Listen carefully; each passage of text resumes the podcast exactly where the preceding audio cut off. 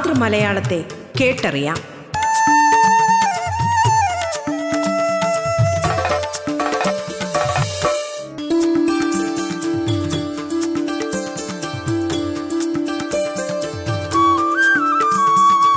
മലയാളം മാതൃമലയാളത്തെ കേട്ടറിയാം.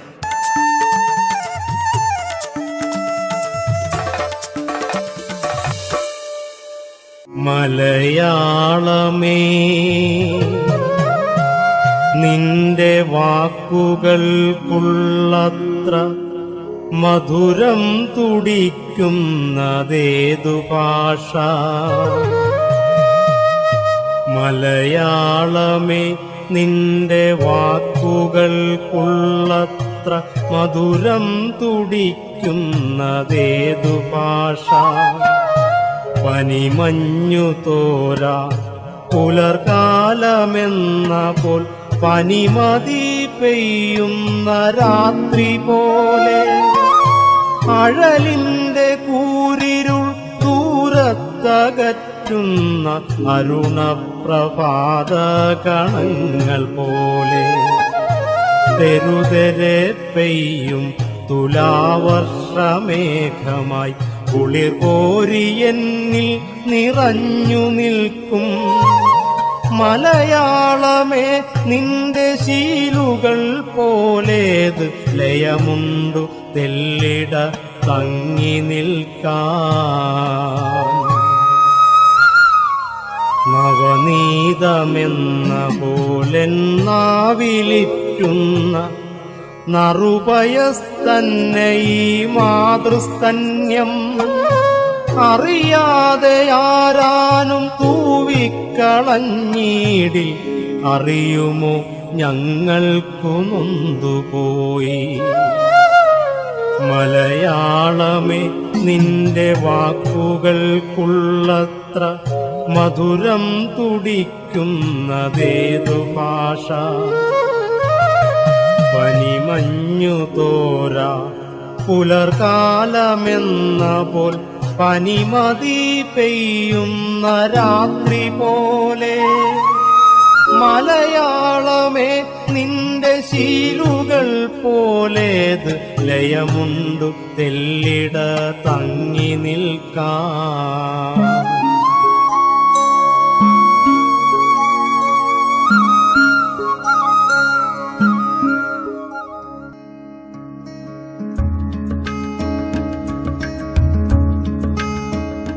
നമസ്കാരം പ്രിയ ശ്രോതാക്കളെ.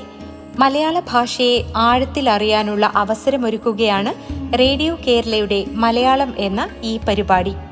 മലയാളത്തിന്റെ ഇന്നത്തെ അധ്യായത്തിൽ അതിഥിയായി എത്തിയിരിക്കുന്നത് കാസർഗോഡ് കേന്ദ്ര സർവകലാശാലയിലെ മലയാളം അധ്യാപകനും സാഹിത്യ നിരൂപകനുമായ ഡോക്ടർ ആർ ചന്ദ്രബോസ് ആണ് നെയ്മ ആഫ്രിക്കൻ കഥകൾ മിത്തും മലയാള കവിതയും കവിതയുടെ സ്വരാജ്യം ജീവിതത്തിന്റെയും മരണത്തിന്റെയും പുസ്തകം തുടങ്ങിയ പുസ്തകങ്ങളുടെ രചയിതാവാണ് ഡോക്ടർ ആർ ചന്ദ്രബോസ്. മലയാളത്തിലേക്ക് സ്വാഗതം.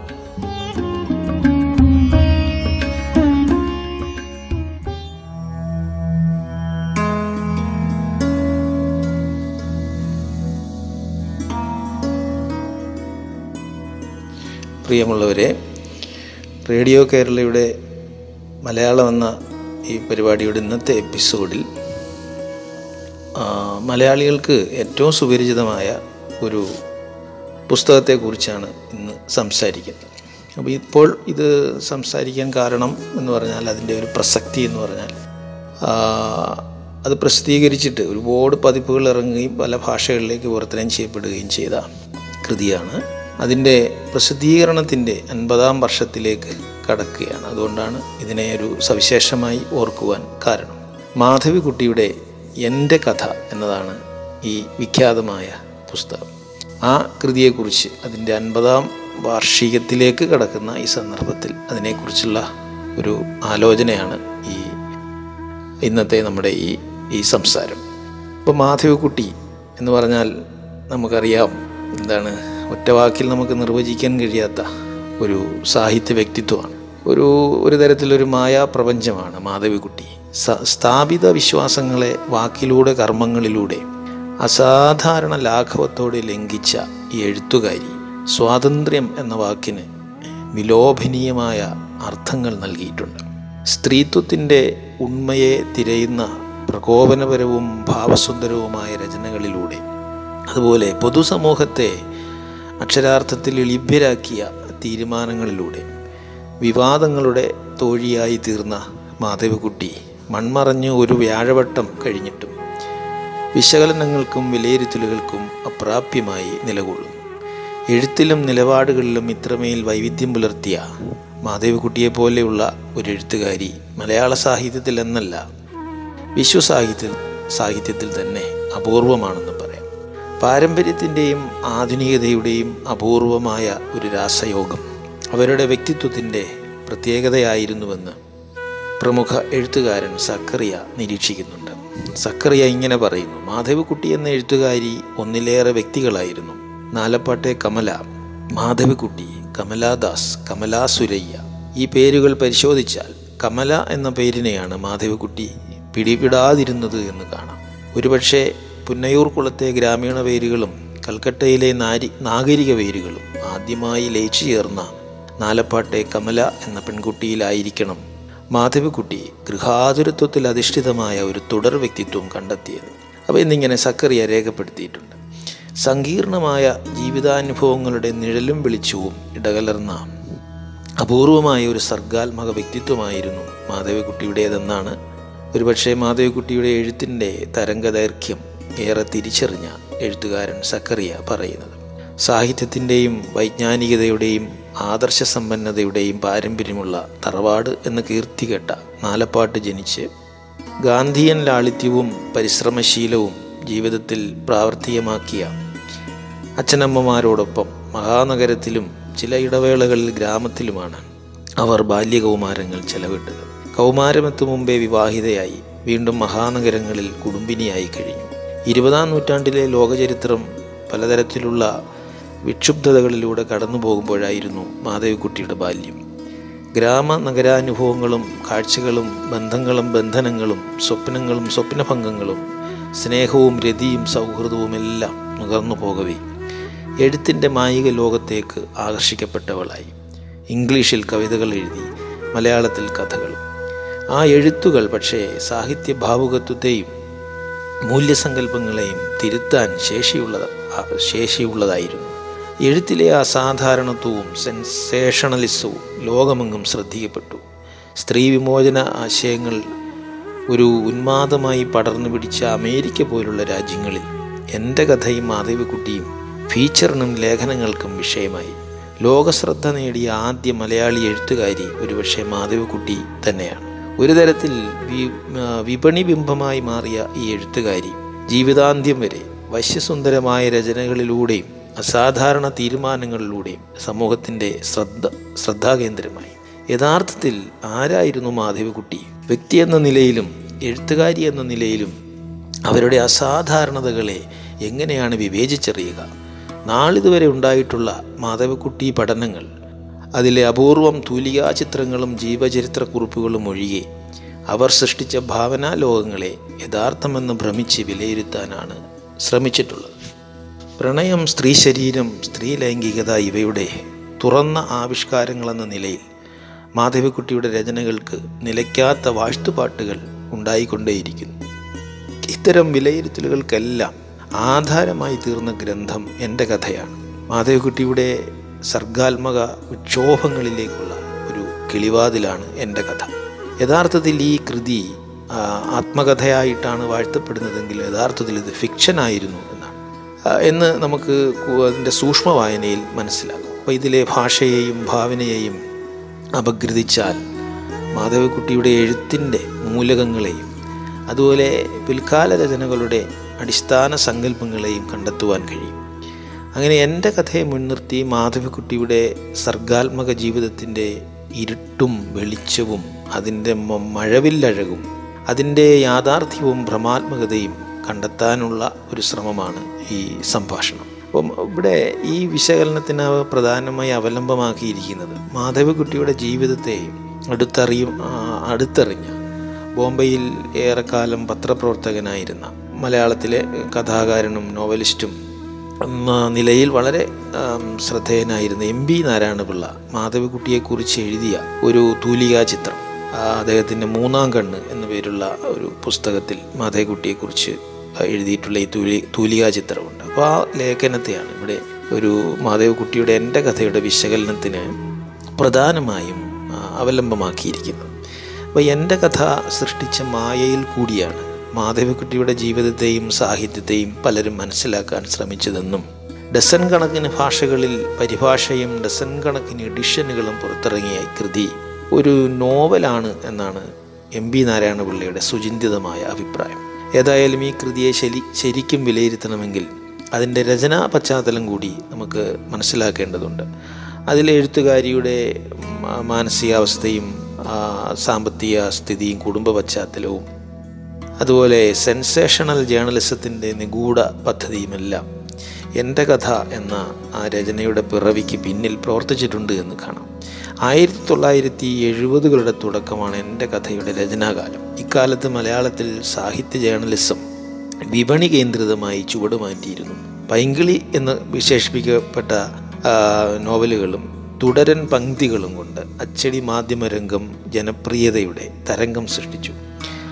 അക്കാലത്തെ മുൻനിര സാഹിത്യ പ്രസിദ്ധീകരണമായിരുന്നു കൊല്ലത്ത് നിന്ന് എസ് കെ നായരുടെ പത്രാധിപത്യത്തിൽ പ്രസിദ്ധീകരിച്ചിരുന്ന മലയാള നാട്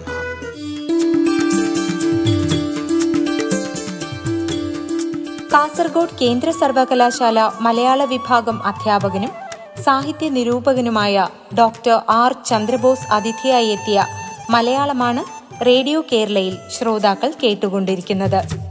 മലയാളം ഇടവേളയ്ക്ക് ശേഷം തുടരും.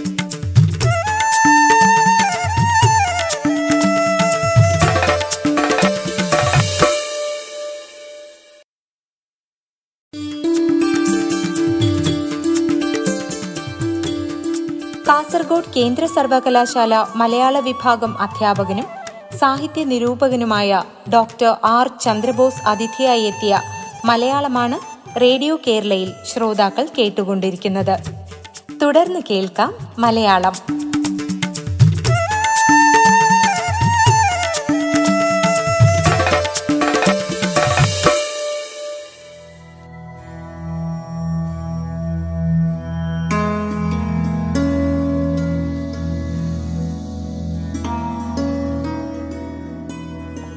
പ്രസിദ്ധീകരണം ഇപ്പോൾ എസ് കെ നായരെ കുറിച്ച് പറയുമ്പോൾ കച്ച- കച്ചവട അതായത് ബിസിനസ്മാനാണ്. കച്ചവട തന്ത്രങ്ങൾ ശരിക്കും അറിയാവുന്നയാളും എഴുത്തുകാരുമായി നല്ല ബന്ധം പുലർത്തിയിരുന്ന ഒരു സഹൃദയത്വമുള്ള ആളുമായിരുന്നു എസ് കെ നായർ. എഴുപതുകളിലെ ക്ഷുഭിത യൗവനങ്ങൾക്കായി നിർലോഭം തന്റെ മാസികയുടെ താളുകൾ നീക്കിവെച്ച അദ്ദേഹത്തിന്റെ മനസ്സിൽ ഒരു ഉശിരൻ തുടർ പങ്ക്തിക്ക് വേണ്ടിയുള്ള അന്വേഷണമാണ് ഒരുപക്ഷെ മാധവ്കുട്ടിയിലെത്തിയത്. ഭർത്താവ് മാധവദാസിനും മക്കൾക്കും ഒപ്പം മാധവിക്കുട്ടി എന്നും മുംബൈയിൽ ബാങ്കേഴ്സ് കോളനിയിലായിരുന്നു താമസം. സാഹിത്യ പാരമ്പര്യമുള്ള കുടുംബത്തിലെ ഒരു അംഗമെന്ന നിലയിലും പുരോഗമന സ്വഭാവമുള്ള എഴുത്തുകാരി എന്ന നിലയിലും ഉള്ള മാധവക്കുട്ടിയുടെ ഒരു സ്വീകാര്യത തിരിച്ചറിഞ്ഞ എസ് കെ നായർ. ആത്മകഥ പോലെ ഒരു പരമ്പര വാരികയ്ക്കായി എഴുതിത്തരാൻ മാധവക്കുട്ടിയുമായിട്ട് ഒരു ധാരണയിലാവുന്നുണ്ട്. ഈ പുസ്തകം എഴുതാനുള്ള പ്രധാന കാരണം മാധവക്കുട്ടിയുടെ അക്കാലത്തെ സാമ്പത്തിക ബുദ്ധിമുട്ടായിരുന്നു എന്നാണ് ഈ പുസ്തകം എഴുതാൻ ഇടയായ കരാറിനും അതിനെ അതുമായി ബന്ധപ്പെട്ട് നടന്ന ചർച്ചയ്ക്കുമൊക്കെ സാക്ഷ്യം വഹിച്ചിട്ടുള്ള എം പി നാരായണപിള്ള രേഖപ്പെടുത്തിയിട്ടുള്ളത്. യാഥാർത്ഥ്യവും ഫിക്ഷനും കലർത്തി ഒരു കഥയുടെ മട്ടിലാണ് എന്റെ കഥ എഴുതി തുടങ്ങിയതെന്നും നാരായണപിള്ള സൂചിപ്പിക്കുന്നുണ്ട്. ഇത്തരത്തിൽ എഴുത്ത് മുന്നോട്ട് പോകുമ്പോഴാണ് മാധവക്കുട്ടി ഒരു അസുഖബാധിതയായി ആശുപത്രിയിൽ അഡ്മിറ്റ് ആകുന്നത് അപ്പോൾ താൻ മരിക്കാൻ പോവുകയാണെന്ന് അങ്ങനെയുള്ളൊരു ഒരു അങ്കലാപ്പ് അവർക്ക് ആ സമയത്തുണ്ടായി എന്നും രോഗത്തിന്റെയും വിഭ്രാന്തിയുടെയും ആയ ആ ഒരു കാലത്ത്. അപ്പോൾ ആ- ഒരു മാനസികാവസ്ഥ ഈ എഴുതിയ സമയത്ത് ഭാഷയിലും കടന്നു വന്നിട്ടുണ്ട്. എന്റെ കഥയുടെ തുടക്കത്തിൽ ഇങ്ങനെ രോഗവിഭ്രാന്തികളുടേതായ ഒരു ഫാന്റസി നിറഞ്ഞ ഭാഷ അതിൽ കാണാം. രോഗത്തിനും മരണഭീതിക്കും ഇടയിലെ നിമിഷങ്ങളിലെങ്ങോ രണ്ടും കൽപ്പിച്ച് എഴുതുകയായിരുന്നു അവർ. എന്റെ കഥയുടെ തുടക്കം നമ്മൾ വായിക്കുന്നത് കുരുവിയുടെ ദുഃഖം എന്ന അധ്യായമാണ്. അപ്പോൾ ഈ അധ്യായം ശ്രദ്ധിച്ചു വായിച്ചാൽ അത് വ്യക്തമാകും. എം പി നാരായണപിള്ള പറയുന്നത് മരണത്തിന് മുമ്പ് മത്താപ്പു കത്തിക്കാനുള്ള ഒരു നാല് വയസ്സുള്ള കുട്ടിയുടെ മോഹം പോലെയായിരുന്നു അതിന്റെ രചന എന്ന് എം പി നാരായണപിള്ള പറയുന്നു. രോഗാതുരതയിൽ നിന്ന് രൂപപ്പെട്ട ഈ എഴുത്ത് മലയാളത്തിലെന്നല്ല ഇന്ത്യയിലെയും ഏഷ്യയിലെയും ഒരു സെൻസ് സെൻസേഷനായി സെൻസേഷനായി കത്തിപ്പടരുകയായിരുന്നു മലയാളത്തിൽ അതേറെ വിവാദങ്ങൾ അഴിച്ചുവിട്ടു എന്ന് നമുക്കറിയാം. പമ്മൻ എന്ന ജനപ്രിയ നോവലിസ്റ്റ് എന്റെ കഥയെ കാമോന്മാദമായി ചിത്രീകരിച്ചുകൊണ്ട് ഭ്രാന്ത് എന്ന പേരിൽ നോവൽ എഴുതിയതും മലയാള സാഹിത്യത്തിലെ ചരിത്ര സംഭവമാണ്. എന്റെ കഥയിലൂടെ മലയാള നാടിന്റെ പ്രചാരം കുത്തനെ കൂടി. ആ സമയത്താണ് ഏഷ്യ വീക്ക് പത്രാധിപരായിരുന്ന ടി ജെ എസ് ജോർജ് മാധവിക്കുട്ടിയെക്കുറിച്ച് ഈ ഒരു കവർ ഫീച്ചർ ചെയ്യുകയുണ്ടായി. അതോടെ ഈ എഴുത്തുകാരി പാശ്ചാത്യ വായനാ സമൂഹത്തിലും ഫെമിനിസ്റ്റുകൾക്കിടയിൽ ഒരു താരമായിട്ട് മാറി.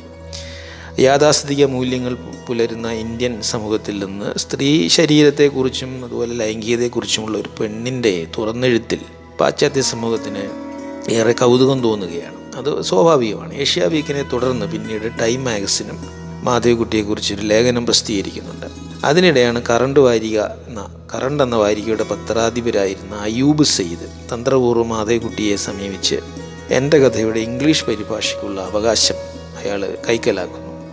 അങ്ങനെ എന്റെ കഥ എന്ന ഈ ആത്മകഥാ സ്വഭാവമുള്ള രചന ഒരു ചരിത്രമായി മാറിയത് അങ്ങനെയാണ്.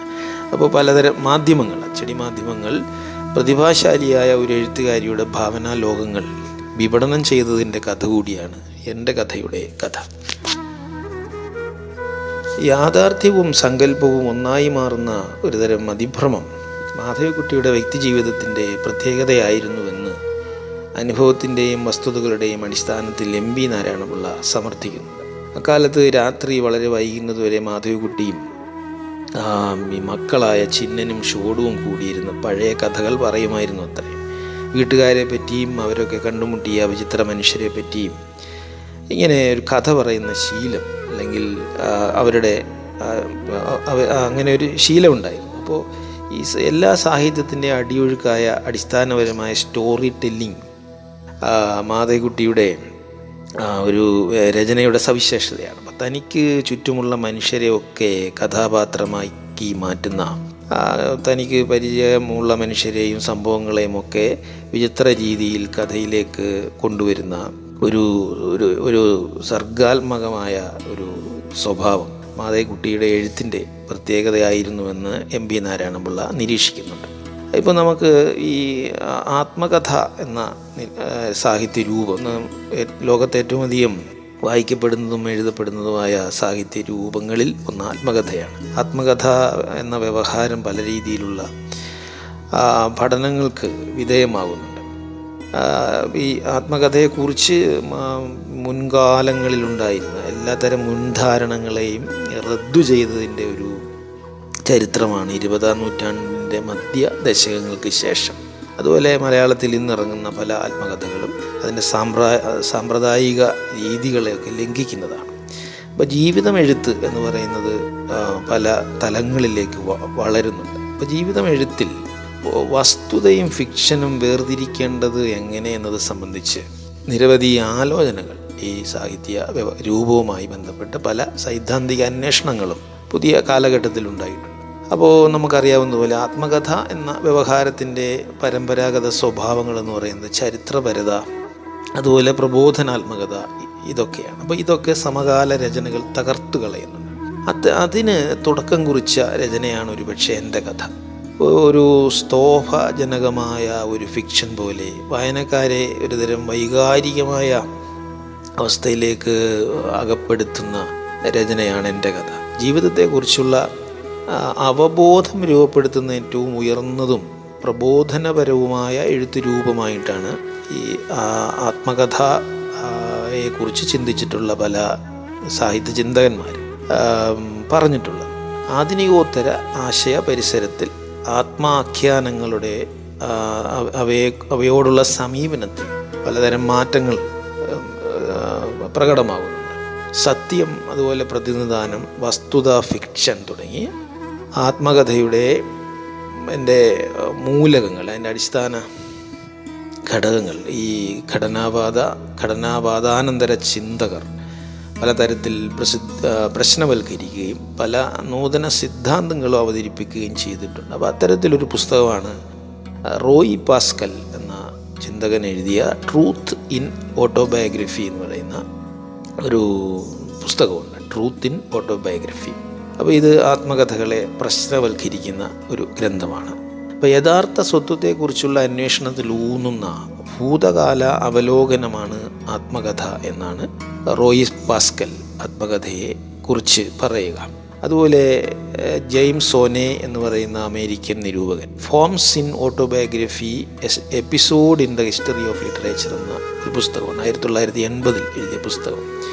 അപ്പോൾ ആത്മകഥയുടെ രൂപഭാവങ്ങളെക്കുറിച്ച് നവീന ദർശനങ്ങൾ അവതരിപ്പിച്ച ഒരു പുസ്തകമാണ്. അപ്പോൾ രചനയുടെ സംഗ്രഹ നിമിഷത്തിൽ സ്വത്വത്തിന്റെ രൂപകമായി സ്വയം മാറുന്നതാണ് ആത്മകഥ എന്നതിൽ സൂചിപ്പിക്കുന്നു. സ്വത്വവും സത്യവും ആത്മകഥ സിദ്ധാന്ത ചർച്ചയിൽ പ്രധാനമാണെന്നും അദ്ദേഹം പറയുന്നു. സ്വത്വ പരിസ്ഥിതിയെ മുൻനിർത്തിയും താത്വികമോ കാവ്യാത്മകമോ കാവ്യാത്മകമോ ആയ പരിചരണ സ്വഭാവം അവലംബമാക്കിയും ചരിത്രാത്മകം തത്വചിന്താപരം കാവ്യാത്മകം എന്നിങ്ങനെ ആത്മകഥകളെ അദ്ദേഹം തരംതിരിക്കുന്നുണ്ട്.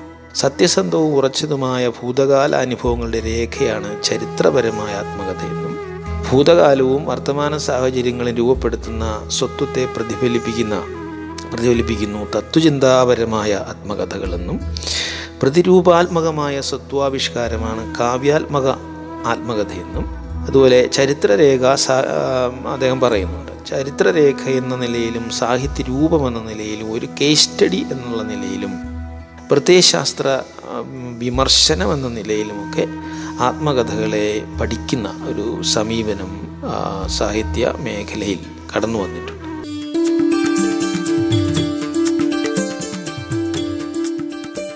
കാസർഗോഡ് കേന്ദ്ര സർവകലാശാല മലയാള വിഭാഗം അധ്യാപകനും സാഹിത്യ നിരൂപകനുമായ ഡോക്ടർ ആർ ചന്ദ്രബോസ് അതിഥിയായെത്തിയ മലയാളത്തിന്റെ ഇന്നത്തെ അധ്യായം ഇവിടെ പൂർണമാകുന്നു.